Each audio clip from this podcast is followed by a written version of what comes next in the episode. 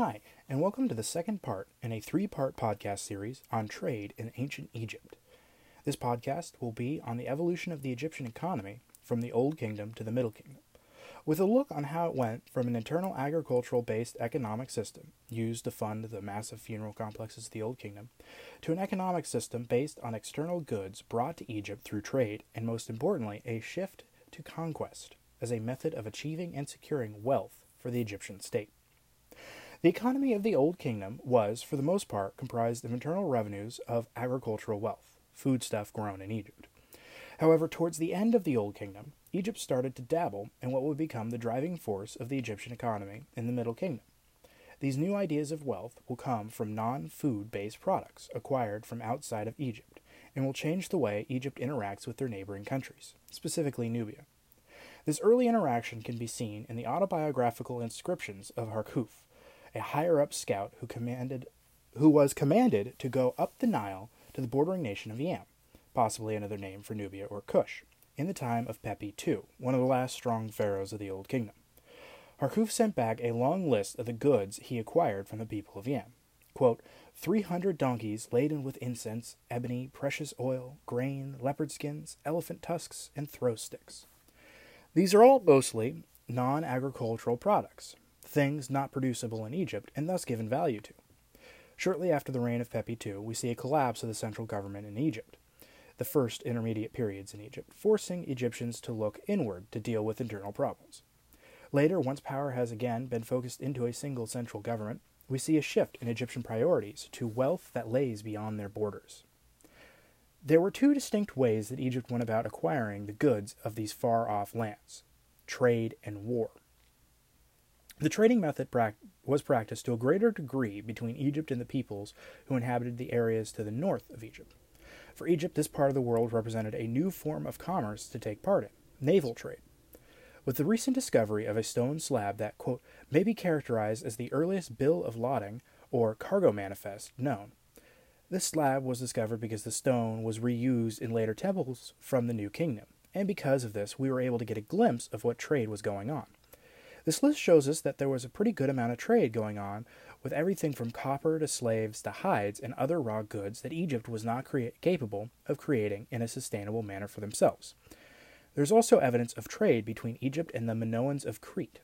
This is interesting because it marks the creation of sea trade, either receiving trade from a seagoing people or engaging in trade themselves.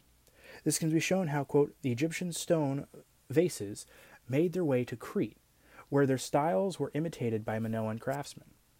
This shows that trade was going on between these two long-distance cultures. The other way Egypt went about securing these goods was by way of conquest and military power. The best example for the Middle Kingdom comes from the interactions between Egypt and Nubia, where Egypt sent military campaigns into Nubia to get goods that they wanted, and then built massive forts to protect the conquered lands and to control their neighbors. We know that Egyptians took a lot of gold and other precious metals that were not natively found in Egypt from Nubia, based on multiple sources that discuss the booty taken from Nubia.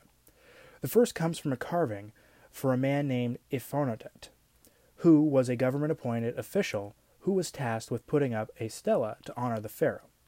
The important part comes when Ifonotet describes the stela, quote, to embellish his secret image with the electrum, which he had my majesty bring back from the furthest Nubia in victory and justification.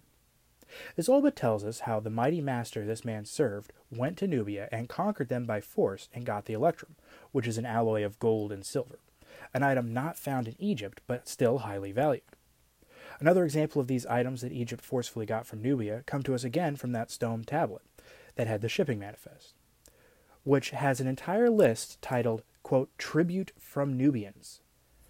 This tells us not only that the Egyptians raiding Nubia, but that Nubians at times were paying tribute to Egyptians.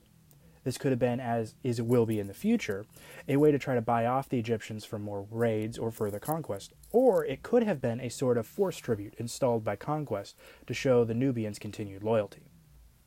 The last major sign that major resources were diverted to maintaining military control for trade and acquisition of Nubian goods comes from the major forts that were constructed. These forts were built in critical trade zones on the Nile River, so that they would be in direct command of all the trade that passed by them.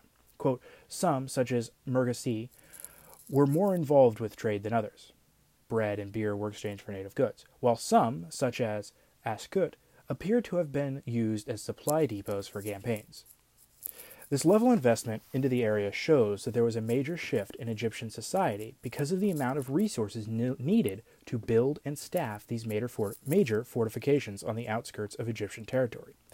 This shows the growing importance foreign trade was to the Egyptian economy. If it was not, then they would never have invested the time and manpower needed for these undertakings. This concludes the second podcast. I hope you enjoyed it and found it informative. Have a wonderful day.